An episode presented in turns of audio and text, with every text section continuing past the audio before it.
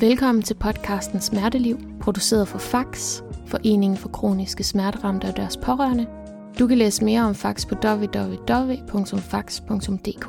FAX står bag Smertelinjen, som er et gratis og anonymt rådgivningstilbud, som du til enhver tid kan benytte dig af. Smertelinjens telefonnummer er 60 13 01 01, og du kan læse mere om Smertelinjen på www.smertelinjen.dk. Links til hjemmesiderne finder du i bio. Du lytter til en mini-podcast-serie produceret i forbindelse med projektet Bag om mennesket med smerter. Denne mini-podcast-serie består af fire afsnit, hvor jeg sammen med medlemmer af FAK dykker ned i emnerne følelser forbundet med kroniske smerter, intimitet i parforholdet, vanedannende medicin og hverdagen med kroniske smerter. Episoderne er blevet til i samarbejde med medlemmer af FAX og produceret og tilrettelagt af mig. Jeg hedder Sofie, og du finder mig normalt over på Venteværelset podcast. Du lytter til afsnit 3, hvor jeg taler med Annie om hendes erfaringer med vanedannende medicin. Tak fordi du lytter med. Så kan jeg sige, at jeg hedder Annie. Jeg er 57 år, jeg er gift med Jesper. Og jeg er mor til Camilla. Hun er 31, og jeg er mor til Michael på 34. Og så har jeg, er jeg farmor til Digte på 7, og Konrad på 2, og mormor til Anton på 3. Ja, Ja, så det er sådan, øh, det er sådan mig ja. privat. Så er vi jo faktisk startet. Det var egentlig en lydprøve, men jeg synes, det lød så går det. godt, Annie. Velkommen til, og tak, tak fordi du vil være med. Tak skal Har du have. lyst til at give en præsentation af dig selv? Ja, øh, det har jeg jo lige gjort. Skal Ja. jeg starte forfra igen? Det behøver du ikke. Måske hvis der var noget at, at Jamen tage med, altså- du ikke har nævnt. Altså, det jeg nævnte før var jo, kan man sige, øh, mit private jeg, mit familiære jeg. Ellers har jeg jo haft et rigtig langt øh, arbejdsliv. Jeg har aldrig været, øh, hvad skal man sige, arbejdsløs. Jeg har flere uddannelser bag mig, og det sidste job, jeg havde, var som skoleleder for en stor specialskole. Og det fik jo et, øh, en ende, kan man sige, da jeg fik et liv med smerter. Mm. Øh, Efter et længerevarende stressforløb og en brystkræftdiagnose, øh, Øh, så fik jeg langsomt øh, flere og flere smerter i ben og arme, og en udredning på øh, N4 på UH her i Odense. Der fik jeg diagnosen SFN, og det er Small Fiber Neuropati, en, en, en form for nervebetændelse i de små nervefibre. Og det er sådan i dag, at hvis jeg ikke er medicineret, så kan jeg faktisk ikke rigtig gå, jeg kan ikke bruge mine hænder. Så medicinen er øh, altafgørende for, at jeg kan fungere i en hverdag. Ja, og det er jo også vanedannende medicin, vi skal tale om. Det er det, ja. Ja, og det er jeg glad for, at du gider, fordi det øh, kan jo for nogen være lidt tabuiseret. Ja. Ja, og øh, vi har talt sammen før, og du har fortalt, at du har fået en forfærdelig masse medicin, så du har været sådan, kan vi måske godt tillade os at sige, hele, hele møllen rundt. Ja, det tænker jeg, jeg har. Altså det er sådan med den sygdom, jeg har, at der ved man ikke på forhånd, hvad for noget medicin, der, der fungerer. Øh, Det er meget individuelt. Det er i hvert fald noget, der skal gå på centralnervesystemet. Og øh, der, der er der blevet vekslet mellem det, man kalder smertestillende medicin, øh, depressionsmedicin, epilepsimedicin øh, og sådan nogle varer. Så jeg har været sådan rigtig meget af det igennem. Og det er ikke kun de smertestillende medicin, der er vandændende, det er depressionsmedicin også, og den er Mm. også hård at trappe ud og ind af. Ja, Ja, jeg har prøvet Briga, øh, Pregabalin og antitryptilin, tror jeg det hedder, Duloxetin og imipramil, Dronabinol, Sonoct, Tramadol, Diclodat og ja, alle Ja. mulige andre mærker, som jeg heller ikke har skrevet ned. Øhm, så ja, jeg har været lidt rundt i medicinen. ja. Og du har også oplevet bivirkninger. Ja. Ja. Har du lyst til sådan at, at fortælle os lidt om, hvordan det føles, når man sådan kan mærke, at man øhm, er ved at blive afhængig af vanedannende medicin? Ja, altså det der jo kommer først for os, der har øh, kroniske smerter, det er jo smerterne. Mm. Altså fordi de er rigtig, rigtig svære at leve med.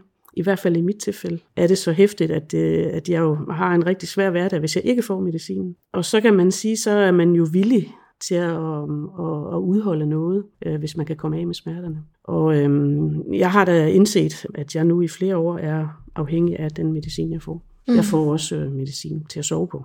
Ja, Fordi nogle gange kan man simpelthen ikke falde i søvn, hvis man har ondt hele tiden. ja. Øhm, og det må man jo heller ikke få ret meget af. Så øhm, øhm, ja, Ja. Har du været der, hvor du har øh, fået noget medicin, hvor du har tænkt sådan, nu er jeg ved at være afhængig af det? Jeg tænker sådan på de der abstinens bivirkninger. Mm, altså, jeg har haft et præparat, jeg har trappet ud af, hvor at jeg havde det så dårligt i, øh, i en uge, fordi jeg trappede for hurtigt ud, at øh, jeg havde altså, mega hovedpine, rysteture, fantastisk øh, uhyggelige drømme mm. og sådan nogle ting. Øh, så, så, og det var ganske forfærdeligt, og jeg havde også vagtlæge og sådan nogle ting, som sagde, at det handlede øh, udelukkende om medicinudtrapning, og, og så fik jeg en anden plan for medicinudtrapningen. Ja. Så det har jeg enormt stor respekt for, jeg mm. sige. Jeg gør altid, hvad jeg får besked på af lægerne, og jeg tager aldrig mere, og jeg er, altså, jeg, jeg, jeg er virkelig omhyggelig med, at jeg overholder de, de ting, der bliver sagt, fordi mm. det er voldsomt, mm. øh, hvis man gør det forkert. Og så har jeg også haft andre bivirkninger, som altså virkelig øh, hård mave, hvor det simpelthen øh, går ind og ødelægger tarmen, mm. så man bløder og skal indlægges. Øh, det er jo også nogle sideeffekter, noget af medicinen har. Ja. Øh, det er selvfølgelig ikke vanedannende, men, men, men det er jo sideeffekter, som man skal ligesom finde ud af, om man kan acceptere mm. øh, i forhold til, til det vanedannende medicin. Ja. Ja, for jeg tænker, der er jo sådan, med vanedannende medicin, er der jo sådan set to lejre, eller to sider af det. Der er, jo, der er jo bivirkningerne, og så det, at man faktisk er afhængig. Og det, jeg hører på dig, det er, at du, det er okay for dig at være afhængig af noget, fordi ellers så kan du ikke hænge sammen. Og jeg tænker, der er rigtig mange patienter generelt, der er afhængige af deres medicin. Ja. Både fysisk og psykisk, fordi ja. de to ting hænger sammen. Ja. Men jeg, jeg tror også, at der kunne sidde nogen derude, der lytter med, der har fået noget medicin eller får noget medicin nu, som faktisk ikke hjælper på deres smerter, men som man jo så alligevel bliver afhængig af, ikke? fordi ja. det... Fordi ja. det at skal ud af det er yes. næsten lige så hårdt. Yes. ja. Det er, øhm, og det er jo rigtig, rigtig skidt, ja. Men, ja. men der er jo den ved det, hvis man har smerter, og der, i mit tilfælde er der jo ikke, altså jeg kommer jo ikke af med det her. Det kan ikke helbredes, man kan ikke behandle det, man kan kun smerte det. Og så er man jo villig til at øh, have det i sit liv, at man bliver afhængig af det. I øjeblikket er jeg på øh, cannabis, mm. Og øh, det er jeg rigtig glad for, fordi det har en rigtig god smertedækkende øh, virkning for mig. Men det jeg kan se, der sker, og det sker også med depressionsmedicin, det er, at kroppen langsomt vender sig til det. Mm. Så skal jeg have noget mere for at opnå den, den samme funktion. Og det har jeg også skulle med, med noget af det andet medicin. Det er ikke kun cannabisen. Men cannabisen aner vi jo ikke, hvilke altså, langtidsvirkninger der er. Vi kender ikke så meget til det. Men, men jeg er stadigvæk villig til at betale det. Mm. Øh, I hvert fald øh, nu, hvor jeg har øh, smertedækning. Ja. Øh, jeg er ikke villig til at gå ret meget mere op i dosis på det, fordi vi ikke kender virkningerne. Mm. Men jeg har jo været meget højt op i dosis på, på nogle af de andre produkter, øh, hvor jeg også har haft det virkelig dårligt, fordi man kommer til at leve i en osteklokke, eller man kan ikke leve et helt almindeligt liv. Øh, I mm. hvert fald på meget af det depressionsmedicin, som jeg har fået, mm. øh, bliver man afskåret fra at leve et almindeligt liv. Det gør man ikke med, med cannabisen. Det føles som et naturligt produkt hvor der ikke er nogen bivirkninger. Ja. Hvad tænker du i forhold til det her med, øhm, hvis jeg nu siger, at, at hvis man lever med, med smerter, reducerer det jo ens livskvalitet gevaldigt. Ja. Og nu har jeg ikke kroniske smerter, så det er jo rigtig nemt for mig at sidde ja. sige, men hvis jeg, hvis jeg kunne blive behandlet for dem, og mm. det kunne godt være, at det ikke kunne tage mine smerter 100%, men jeg så kunne leve et liv, der var til at tåle, så ville jeg måske synes, det var fair nok at gå på kompromis med, med 10 års levetid. Ja. Ikke? Øhm, I stedet for at have 40-30 år, der var et rent helvede, hvis man så i sidste ende fik 20 gode år. Ja. Hvad tænker du så om, om det? Oh, jeg synes, det er rigtig, rigtig svært, fordi jeg også har været på nogle steder, hvor jeg har tænkt, at det, der er overgået mig, øh, det kan jeg simpelthen ikke leve med. Og det kan min familie heller ikke, øh, så det vil være nemmere, hvis jeg afsluttede det. Ja. Og når man har været der, øh, så, øh, så tænker jeg, at man er moden til at se på alle mulige andre øh, muligheder, øh, mm. når man kommer, kommer op af det hul igen. Ja. Øhm, og om jeg kan regne ud, om jeg kan få øh, 10 år på den ene måde, eller 40 år på den anden måde, det, det tror jeg faktisk ikke, jeg kan, fordi jeg, jeg slipper jo aldrig ud af den her trommeron med, den, øh, med de kroniske smerter, fordi at medicinen jo ikke kan helbrede mig, men kun kan tage smerterne i en overgang. Så skal jeg have mere af det for at få samme effekt. Altså jeg tænker, at den strategi, jeg har lagt med min læge, det er, at, øh, at nu ser vi, hvor langt jeg kan holde det gående med cannabisen så øh, når, jeg, når, jeg, når, når man ligesom skal hæve øh, dosis for højt op, så går jeg over til et andet præparat, som jeg har brugt, og som jeg egentlig også havde god smertedækning af. Så tager jeg det en, til, en, tid, indtil mm. jeg skal til at hæve for meget på dosis på det, så går jeg tilbage til cannabis. Ja. Det har sådan været den aftale, jeg har lavet med min læge. Og den håber jeg kan holde, ja. sådan så at jeg er smertedækket i rigtig mange år. Hvor mange år, det ved jeg ikke. Nej. Øhm, men der er jo en, en, hvad skal man sige, en kæmpe stor sorg i at, at pludselig få serveret sådan et liv. Mm. Jeg er jo ikke den farmor, jeg gerne vil være. Nej. Øh, jeg er ikke den mormor, jeg gerne vil være. Jeg er heller ikke den hustru eller mor, jeg gerne vil være. Så, så man prøver jo at hægte sig fast i nogle ting, der kan hjælpe med at få en. Øh, mm. Og, og det kan medicinen. Ja. Den kan give et, et mere normalt liv. Ja, for jeg skulle lige til at spørge, hvordan du føler forskellen med at få noget medicin, du faktisk føler virker for dig, kontra at få noget, der måske egentlig ikke har den effekt, som, ja. som, som det egentlig var tilsigtet. Ja, altså, øh, jeg kan jo sige, sådan som jeg har det nu, der er det muligt for mig at gå ud og handle, gå rundt i Rosengårdscenter og, og klare de ting, jeg nu skal, og så tage hjem og så, og så kan gøre det, uden at skal have hjælp med at gå, som jeg siger sådan. Mm. Det var det ikke før. Altså, der ville jeg ikke kunne, øh, kunne gå rundt nogen steder og handle. Det, det, jeg kunne simpelthen ikke holde mig oprejst så lang tid. Øh, og når det er sådan, så kan du jo godt forestille sig, hvordan det er at lege med ens børnebørn, hvordan det er at gå tur, hvordan det er at være med til fødselsdag, hvordan det er, altså, når ens hoved 75 procent af det koncentrerer sig om, hvor har du ondt? Hvad sker der lige om lidt? Kan du rejse dig? Er det pinligt? Falder du? Altså, øhm, så er man ikke noget for andre. Så går ens hele liv med det. Mm. Altså, og det, det er bare, ja. Det er virkelig en anden hverdag at være på medicin, der tager størstedelen af de smerter, her. For de tager jo, det tager jo ikke alt. Altså, jeg har smerter hver dag, men så er det til at leve med. Ja, tålige smerter. Ja. Hvis vi må kalde dem. Hvis vi kan kalde det det. Ja. Men, uh, ja.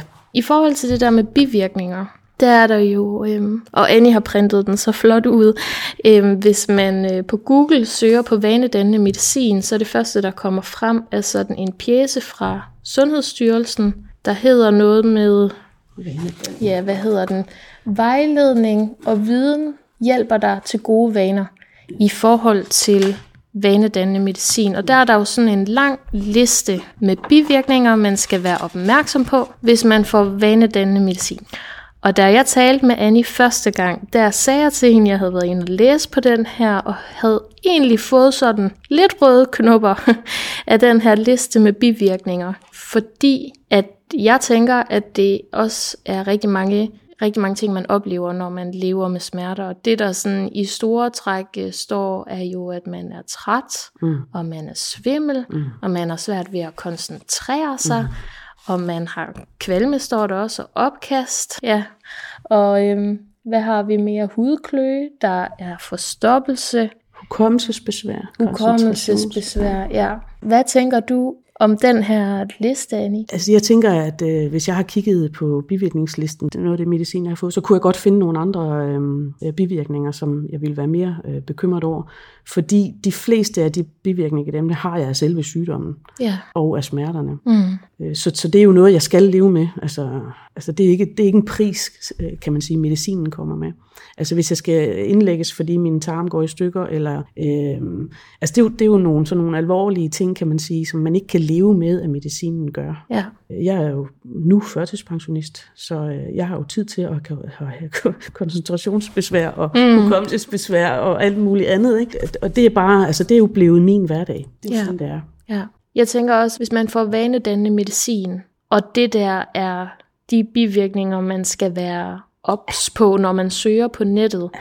Det må, det må være meget svært at differentiere imellem, at det, især hvis man får et medicament, som faktisk ikke har den smertedækning, man tilsigter. Mm. Og så skældne imellem, okay, jamen, er det her, fordi mine smerter er blevet værre, mm. at jeg mm. har de her følgesvend mm. med mig, yeah. eller er det reelt bivirkninger? Yeah. Og jeg tror, det er allermest der, hvor jeg tænker, det er rigtig godt, den her pjæse er der. Mm. Men der er virkelig et opspunkt her, ja. hvor jeg vil sige, hvis man skal ind til sin læge og tale om noget øh, medicin, der måske kan smertedække en, der kan være mm. vanedannende og mm. har de her bivirkninger, så skal man virkelig prøve at være ops på, hvordan man har det i, det i en periode, inden man begynder ja. at tage det, for faktisk ja. at kunne lave en ordentlig vurdering af, ja. et smertedækker det her ja. mig tilsigtet, mm. Øhm, og, og hvad er bivirkninger, og hvad er ikke bivirkninger, ikke ja. også? Øhm, og det ja. tror jeg, du har fuldstændig ret i. Altså, der er jo så bare det, at os der så har kroniske smerter og har virkelig, virkelig ondt, der kan det være rigtig, rigtig svært at koncentrere sig om, øhm, hvad bivirkningerne er på det ene og det andet, hvad er medicin og hvad er sygdom og sådan noget. Der, der kører man jo lidt rundt i det, når man har det skidt. Det kunne jeg forestille ja. mig. Øh, og overskuddet også, ja. fordi det kræver jo faktisk, at man har en liste med de mm. her otte punkter, eller hvad der er, hvor, ja. man, øh, mm. hvor man prøver at skalere eller ja. skrive ned, ja. hvordan har jeg det i dag, ja. og hvordan har jeg det om tre måneder, når jeg har fået det her ja. præparat. Ikke? Og det, det kræver jo, at man, at man kan overskue ja. og gøre og det. Er, ja, og det gør det jo den der liste for mig endnu mere sådan, uh, ja. Ja. uh nej, hvad laver ja. den der, ikke? Fordi, øhm, man kan også sige, at det er jo rigtig vigtigt, at man har nogle professionelle med, fordi man kan jo ikke selv smertedække sig selv, altså fordi vi har jo ikke kendskab til det, og, og, og det vil jeg egentlig også godt sige lidt om. Jeg, ja. jeg, jeg synes egentlig ikke, at jeg har været helt vildt tilfreds med den hjælp, jeg har fået på UH, og det er måske fordi, når man kommer ind på sådan en afdeling, der er specialist, så har øh, jeg jo et ønske om at blive smertefri og finde ud af, hvad er det for en sygdom osv., hvor jeg tænker, at OUH er jo en forskerafdeling. Mm. Øh, de kører rigtig meget forskning og vil gerne øh, mm. forske i det her, og har måske et sådan lidt andet setup, når man kommer. Jeg synes, at det medicin, jeg startede med at blive tilbudt, det havde ingen virkning, og man var egentlig ikke sådan helt interesseret i at prøve at finde noget. Man var mere interesseret i, at jeg skulle deltage i nogle forsøg. Mm. Og de forsøg husker jeg nu som virkelig pinefulde.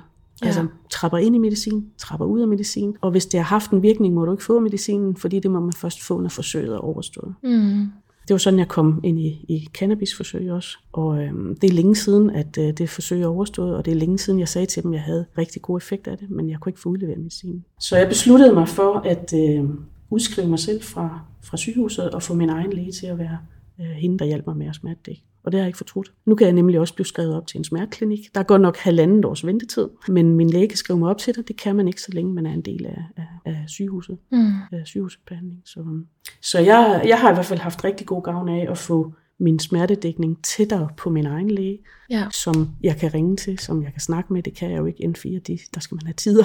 Ja. øhm, så det er i hvert fald en erfaring, jeg har gjort mig. Mm. Hun kan også huske mig. Hun kan huske, hvordan jeg havde det, da jeg kom for flere måneder siden og var helt nede. Det kan de heller ikke på sygehuset. Nej. Så jeg føler, at øh, hun er også meget ops på, at jeg får de, de rigtige doser og alt sådan noget. Ja. Så, så det er jeg i hvert fald glad for, at jeg besluttede. Jeg, jeg tænker også, der er jo fordele og ulemper ved at komme på sådan en afdeling, hvor man er meget forskningsorienteret, fordi man jo netop kan prøve nogle medicamenter, man mm. ikke ville kunne få ud i almen praksis. Mm.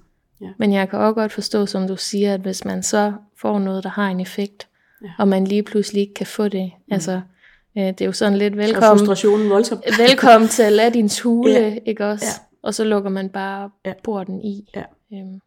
Og, og det er jo et, øh, et produkt, kan man sige, der er meget øh, omtalt i øjeblikket, mm. og har været under i en forsøgsordning i lang tid. Ja. Og jeg ved fra min egen læge, at, at hun er også enormt frustreret over, at der er et produkt, som hun egentlig ikke har lyst til at bruge, fordi det ikke har de rigtige, øh, hvad skal man sige, øh, øh hun ved ikke noget hvordan, om, hvordan man trapper ind og ud af det. Det står ikke beskrevet. Hun mm. kender ikke langtidsbivirkningerne osv. Så, videre, så, videre. så hun, ja. hun har jo gjort det, fordi jeg har været med i det her projekt ja. øh, tidligere. Så jeg tænker, der er rigtig mange andre end mig, der kunne have glæde af det, men som ikke får det. Men på sigt vil det jo nok blive et tilbud. Ja. ja. Det håber vi. Ja. ja. Men i hvert fald er jeg rigtig glad for, at det er min læge. Øh, det er jo også meget ensomt at pludselig blive førtidspensionist, gå hjemme med smerter og, og være alene øh, hele tiden. Øhm, hun bliver også sådan et, et anker for mig. Mm. Øhm, øh, så, så ja, det kan jeg ikke sige nok. Jeg synes, man skal have sin egen læge med ja. på bagsmækken. Det giver god tryghed i forhold til hvis man, ja, især hvis man er så heldig at have en praktiserende ja. læge, der er... Præcis. Altså, øh, min læge har jeg også haft, siden ja. jeg var 18, tror ja. jeg. Ja. Og da jeg skiftede lægehus, fordi jeg flyttede, der arbejdede hun så også der ja. sådan pludseligt. Så det giver også, i hvert fald for mig, en anden, ja. en helt anden tryghed, når jeg er Præcis. inde ved hende. Men jeg ved ja. også, der er rigtig mange, der ja. ikke lige har det sådan. Ja. Øh, med, Jamen, med det er jo nok også derfor, der er så mange på det sorte marked, for ja. at sige det, øh, hvor, hvor du kan skaffe sådan noget vanedannende medicin, ja. øhm, og at man prøver at medicinere sig selv. Ja på den, på hele, bare på den baggrund synes jeg, det er frygteligt, der er halvandet års ventetid på en smerteklinik. Ja. Altså, det, ja. det, er, det er ikke i orden at overlade folk i deres eget smertehelvede. Men der, der, der burde være noget mere ops på det. Ja. ja, det tænker jeg også, også fordi folk bliver ikke mindre syge. Øh, og Nej. Og, og som du også, jeg ved ikke om du noget at sige det, men det står også i den her, at medicin er jo sådan set ikke, det er jo ikke den eneste ting, du kan gøre. Mm. Men, men du kan heller ikke opfinde tingene selv. Der, der er jo nødt til at være et system, der hjælper dig. Ja. For eksempel ville det ikke hjælpe på mig at dyrke hvad skal man sige, øh, bevægelse, altså øh, motion og sådan noget. Det, mm. det, det gør ikke nogen ting ved smerterne. Men det, at jeg bliver inaktiv, fordi jeg ikke er motiveret for at bevæge mig, fordi det gør ondt, når jeg bevæger mig, det gør jo min krop, den bliver jo langsomt dårligere og dårligere og dårligere. Mm. Så det er jo vigtigt, at jeg bliver bevæget, ja. og at, jeg, at der er nogen, der holder mig til mm. og siger, ja, det kan godt være, det gør ondt. Det gør det alligevel. Mm. Så du skal bevæge din krop, ellers får du helt andre problemer. Ja. Det er den ene del af det, og det har min egen læge også sørget for, at jeg øh, har fået tilbud hos øh, en fys gratis. Øh, så er der jo den der terapidel. Mm. Hvordan er det at leve det liv, man nu har fået tildelt? Ikke? Ja. Og øh, ja, det kan man godt gå og snakke med sig selv herhjemme om. Det, det bliver det i hvert fald ikke bedre af. så der tænker jeg også, noget professionel øh, hjælp er en god ting, noget terapihjælp. Og mm. det har jeg også øh, modtaget, og det er jeg også rigtig, rigtig taknemmelig for. Men det vil blive aktuelt resten af mit liv, ja. for jeg skal leve med det her. Ja. ja. Og det er desværre de færreste, der finder sind i at leve med smerter. Det er svært. Ja. Det er meget svært. Nu siger jeg desværre, men det skal, ikke, øh, det skal ikke lyde forkert, men det er jo ikke noget, man bare lige sådan gør. Det er heller ikke en livskrise, der står på i x antal år, så forsvinder det. Det er sådan en livskrise, der for mange følger med. Ja. Ikke også? Og man kan sige, at det her smerte er jo ikke noget, du kan se. Det er jo lidt at betragte som, hvis du sidder i, i kørestol. Det er jo ikke noget... Øh, der, der kommer til at ændre sig. Jo, for nogen kan man måske trænes op, men, men hvis du har sklerose eller noget andet, så er det jo en, en blivende ting, mm. som du skal leve med og være i. Ja. Øh, og det skal man også, det her kroniske smerter. Og, og det kan være svært at se på os, ja. øh, hvad det gør ved os. Mm. Øh, det kan være rigtig svært. Meget svært, vil jeg sige. Ja. Meget svært, ja. med mindre det er personer, man har meget tæt på ja. sig, der viser, viser det inderste, ikke? og man kommer bag ved alle lagene. Hvis jeg mødte dig øh, ude på gaden, så ville jeg jo ikke tænke, Annie, hun har nok øh, kroniske smerter, og hun er nok også øh, førtidspensionist. Det vil jeg aldrig tro. Nej. Og det er jo heller ikke sådan, jeg ser på mig selv, og det er heller ikke det billede, jeg ønsker at have mig selv. Så jeg kæmper jo også lidt imod det, kan man sige. Ikke? Og i starten var det sådan, at jeg havde meget svært ved at snakke med mine børn og min mand om det, for jeg, jeg synes, det var et nederlag uden lige, og jeg synes, det var meget bekymrende. Altså, mm. Og jeg kunne slet ikke sådan ligesom øh, få samtalen i gang om det, fordi det var jo ikke mig. Ja. Ja. øhm, så jeg skrev breve. Mm. Jeg skrev øh, øh, breve til mig om, hvordan jeg havde det. Mm. Øhm, og så kunne de respondere på det. Ja. Det jeg blev bedre til, nu kan jeg godt bedre snakke om det. Mm. Men, men det er tabubelagt, fordi det ikke er sådan, jeg ser mig selv. Jeg ser mig selv som skoleleder af en ret stor yeah. specialskole, og som en velfungerende øh, hustru, mor, mm. øh, mormor, farmor.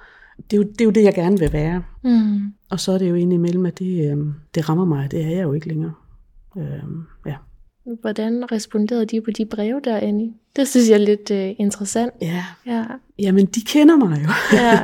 og egentlig tror jeg, at, øhm, at, at det egentlig var en lettelse for dem at, at få noget at vide, fordi jeg har jo puttet med det, og jeg, jeg fik en, øhm, en øh, psykolog, som sagde, at det, det går ikke at putte med det selv. Altså, mm-hmm. du er simpelthen nødt til at, at komme ud med det til dem, der holder af dig, mm-hmm. fordi de skal jo hjælpe dig igennem det. Øhm, øh, så det var lidt en øjenåbner, og, øhm, og, og, og jeg tænker, at de kender mig godt nok til at vide, at det var den måde, jeg kunne gøre det på. Øh, så det har der været stor øh, respekt og forståelse for. Jeg har mødt meget stor omsorg øh, i min nærmeste familie. De passer godt på mig. Jeg har et godt bagland. Så altså, jeg tør slet ikke tænke på, hvis man ikke havde det. Nej. Som sagt har jeg også en, en mand, jeg har kendt siden jeg var helt ung, og han kender mig jo også ud og ind og hjælper, og, og kan også se, når jeg jeg prøver jo stadigvæk at gemme for dem, at øh, uh, nu, er det, nu er det slemt, ikke? Mm. Øh, og hvis man er, det er nødvendigt at græde lidt, jamen, så går man ind i et andet rum, ikke? fordi mm. man skal jo endelig ikke forstyrre nogen med, at man har det dårligt. Øh, men, men det kan de jo efterhånden se på mig. Altså, ja. den, den har de jo kodet. Ja, der ligger også nogle gange noget i de der samfundskoder, sådan, jeg ved ikke om det er kun, ja, nej, fordi mænd har det også, men det der mm. med sådan, så må man ikke græde i et offentligt mm. rum, mm. eller bare foran andre, ikke? Hvor jeg nogle gange tænker, hvis jeg har lyst til at græde, det mm. er der mm. kraftedeme ikke nogen, Nej. der skal bestemme. Ja. Jeg har så også gået ud på gaden og grædt. Ja. Men det, og tænkt, ved du hvad, det er sådan ikke, men, men det er jo... For, det, det kan det godt have noget med alderen at gøre. Ja. Altså, det kan det godt. Og så tror jeg måske også bare, at vi er forskellige. Altså, opdraget, opdraget forskellige og sådan noget. Men, men man kan jo godt lære det. Altså, mm. jeg, jeg synes, det er meget det terapi, jeg har fået inden for de sidste par år, har da lært mig at, at komme mere ud med det og få, få sagt, hvordan jeg har det. Øh, og heller ikke være flov over det. I går var jeg i biografen med, min, øh, med mit barnebarn, og øh, så skal man jo parkere og ind i biografen, og så skal man hente sådan en maskine og, og så skrive øh, hvad er det, nummer på bilen. Øh, og det har jeg jo med at glemme, mm. så det er simpelthen nødt til at gøre med det samme. Og det ved mit barnebarn godt, at farmor glemmer. Øh, så, så hun siger, du skal huske det her, du skal huske det, og så siger jeg til hende dame med, med billetten, kan jeg lige gå hen og gøre det, for jeg... Nej, det kan jeg ikke, for der er 24 timer. Gør det inden for 24 timer. Og så siger jeg til hende, jamen, jeg har, jeg har det sådan, jeg har virkelig problemer med hukommelsen. Jeg er nødt til at mm. gøre det nu, for ellers så har jeg glemt det lige om lidt. Og så var der jo stor forståelse. Så åbnede ja. hun bare, jamen værsgo, så gør du da endelig det. Og det er jeg blevet lidt bedre til at sige, hvorfor er det, at jeg lige skal have en anden øh, tilgang til det, end, end alle de andre kunder. Men, og, og det møder kun, altså jeg møder kun omsorg. Ja, det kan jeg forestille mig, fordi ja. mange af de der ting er jo noget, der foregår ind i os, ja, ikke også? At man tænker, åh oh, nej, det er flot. Ja. Øhm, flot og pinligt. Ja, ja pinligt at være ked af ja. det. Flot at have det ja. sådan her, ikke? Og det er det jo sandsynligvis ikke for dem, der er øhm, over men det handler om selvbillede, og det handler om sorg mm. over et tabt liv, tror jeg. Ja. At det er det, som man forsøger sådan at, at dække ind på en eller anden måde. Ja. Ja. ja. Da vi talte sammen i telefonen, Annie, der talte vi om det her med udtrapning af medicin ind og udtrapning mm. og hele det der show, mm. hvis ja. vi kan kalde ja. det det. Ja. Der sagde du, at din mand havde været en kæmpe støtte. Ja. Vil du ikke prøve at fortælle til lytterne, ja, fortælle lytterne lidt om, om det? Jamen, når man kender et menneske så godt, at øh, vedkommende kan aflæse en, så skal man jo ikke, øh, så skal man ikke bede om tingene, kan man sige. Altså, så, så, så, så behøver man ikke at skal overvinde sig selv på det, fordi så kan man, han, han, han kender mig jo så godt, og ved, hvad han skal gøre for at hjælpe. Ikke? Og øhm, ja, det kan jo være svært at vide, hvad det er, der hjælper, men men en fortrolighed og en, der øhm, vil gøre alt og gå til verdens ende for en, og som siger, at uanset hvad der sker for dig, jamen så vil det altid være os. Der kommer ikke til at ændre noget i vores relation, kommer ikke til at ændre noget i relationen til dine børn og dine børnebørn, og alt er godt. Altså en, der hele tiden bekræfter en i, at ens liv er ikke færdigt, fordi du har løbet ind i det her. Der er stadigvæk en masse håb på. Øhm, det er det bagland, jeg har. Mm. ja. ja. Og jeg tænker også det der med at trappe ud af noget ja. af medicin, at det, det, jeg tænker for de fleste, det kan godt være, at der er nogen, der stryger lige igennem. Jeg, jeg tror ikke, det er særlig mange, men for de fleste må det være ganske forfærdeligt ubehageligt. Ja. Jeg tænker også det der med at have en, der ved, hvad man går igennem, ja. og en, der holder, holder en, ja, og ja. også holder en faktisk lidt op på, tænker jeg, at ja. øhm, det her skal du trappe ud af. Ja, lige om lidt er det over. Lige om lidt er ja, det over. Nu holder vi ud, og vi holder sammen, ja. og nu holder jeg dig i hånden, og så går det alt sammen. Ja. Og i morgen er det lidt bedre, ja. og i morgen er det endnu bedre. Ja. Altså den der, at der, der er en ved ens side, betyder rigtig meget. Ja. Det gør det. Det ja. forestiller jeg mig også, for jeg ja. tænker, det, det værste må faktisk være at gå igennem sådan et forløb, og være fuldstændig, Alene. stå fuldstændig selv med ja. det, ikke? Ja. Fordi man nok godt, jeg tror da godt, jeg ville kunne komme til at tænke, jamen, så er det da alligevel også lidt bedre med det her medicin, ikke? Fordi det kan være så grimt at gå igennem, ja. at, at og hvis der så ikke er en, der lige holder en i ja. hånden og går med Men så kan man sige, så bliver det, du dulmer jo ikke kun smerterne, det mm. bliver også dit liv. Ja. Og, og der, der tænker jeg, der har jeg virkelig været opmærksom på den grænse. Det har jeg jo været, fordi jeg også har en familie og en mand. Altså det går jo ikke, jeg selvmedicinerer mig og, og bomber mig tilbage, altså fordi det ville være dejligt, eller nemmere, eller øh, rare. Altså mm. jeg skal jo holdes til ja. livet. Altså, mm. Øh, og det, det bliver man, når man har en familie, der, der kærer sig om det. Og det, det er jo også øh, sådan, at jeg kan jo tale med min mand om, altså, hvad er det det her, det øh, måske i fremtiden kommer til at betyde, og vi kan forberede os, og, og så, kan det, så er det også nemmere for mig, mm. øh, når jeg har forberedt mig sammen med nogen på, hvad det er, der skal komme. Ikke?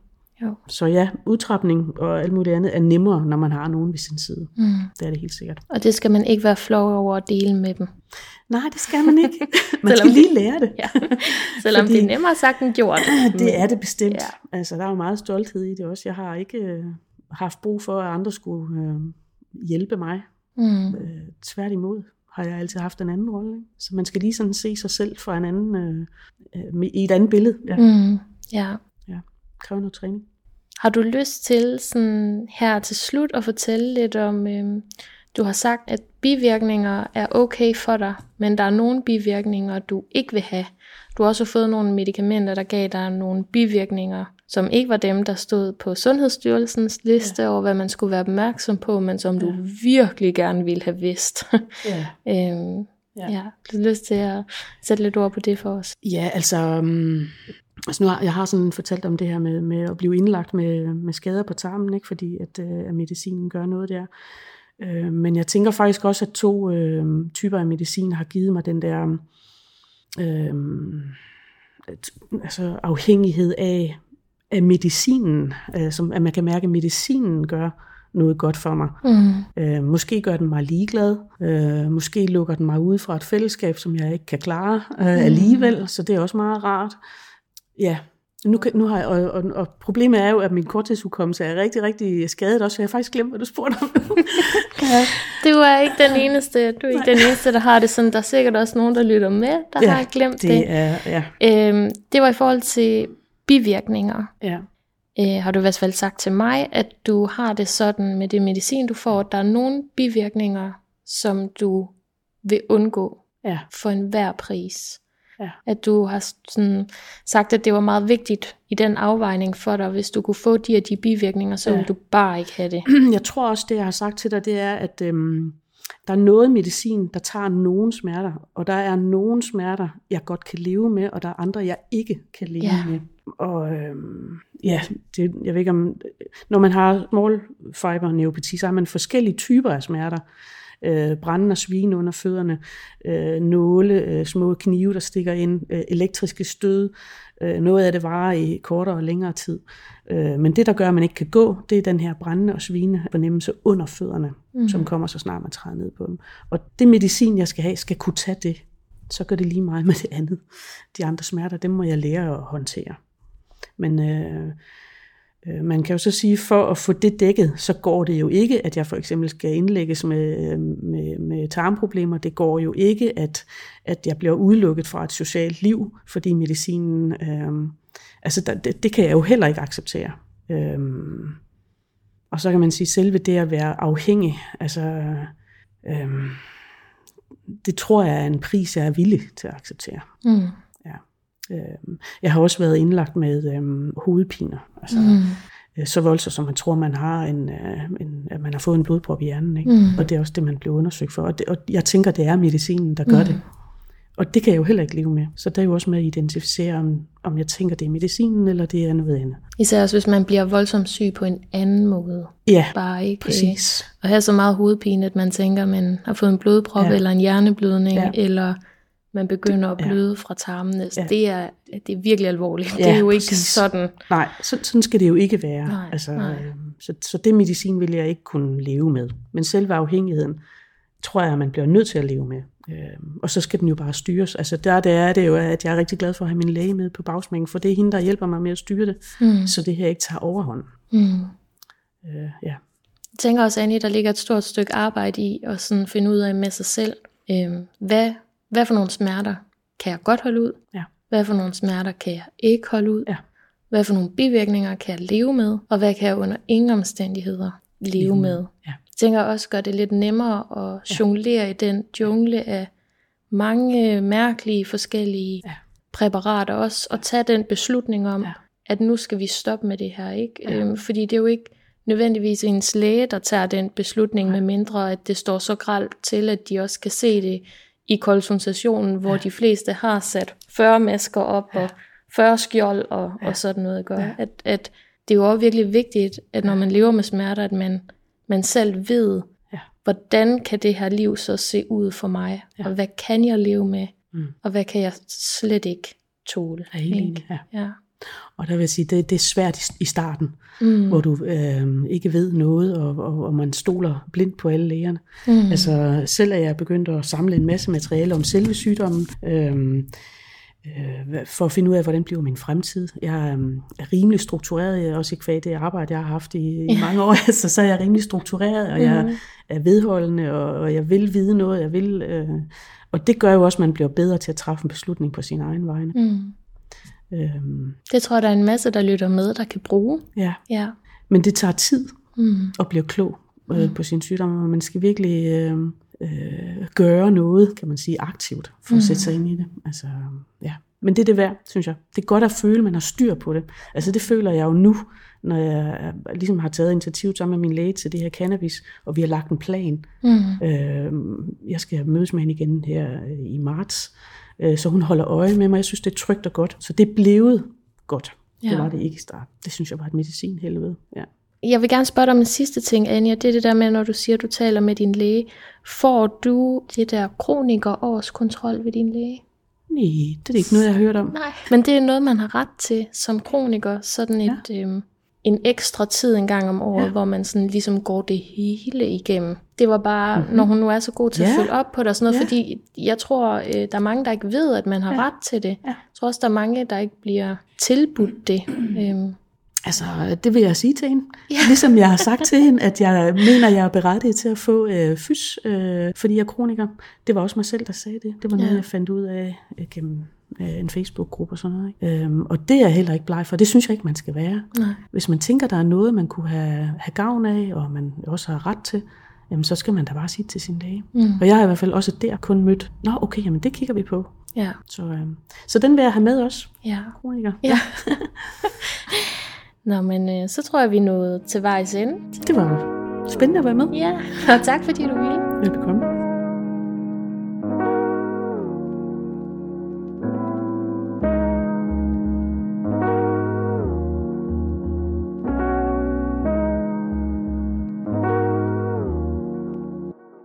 Denne podcast er produceret for foreningen FAX, som er en landsdækkende patientforening for mennesker med kroniske smerter og deres pårørende. Hos Fax kan du som smerteramt eller pårørende være en del af et fællesskab med fokus på forståelse, opbakning og de sociale relationer. Fax tilbyder også hjælp til at få kontrol over dit liv med smerter, dit selvværd og dit livskvalitet gennem viden om smerter, aktiviteter og socialt samvær. Du kan læse mere om Fax på www.fax.dk. Fax står også bag smertelinjen, som tilbyder gratis og anonym rådgivning. Du kan tale med forskellige typer rådgiver, herunder smertesygeplejersker, socialrådgiver, fysioterapeuter, rådgivere med psykologfaglig baggrund og mennesker, der selv lever med smerter. Alle vores rådgiver arbejder enten selv med kroniske smerter eller lever med dem. Derfor har de en god forudsætning for at forstå dig. Ring til smertelinjen på telefon 60 13 01 01 eller gå ind på hjemmesiden www.smertelinjen.dk. Denne podcast er tilrettelagt og produceret af mig. Jeg hedder Sofie, og du finder mig normalt over på Venteværelset podcast, som er en samtale-podcast om kroniske smerter, fortalt af dem, som lever med det. Tak fordi du lyttede med.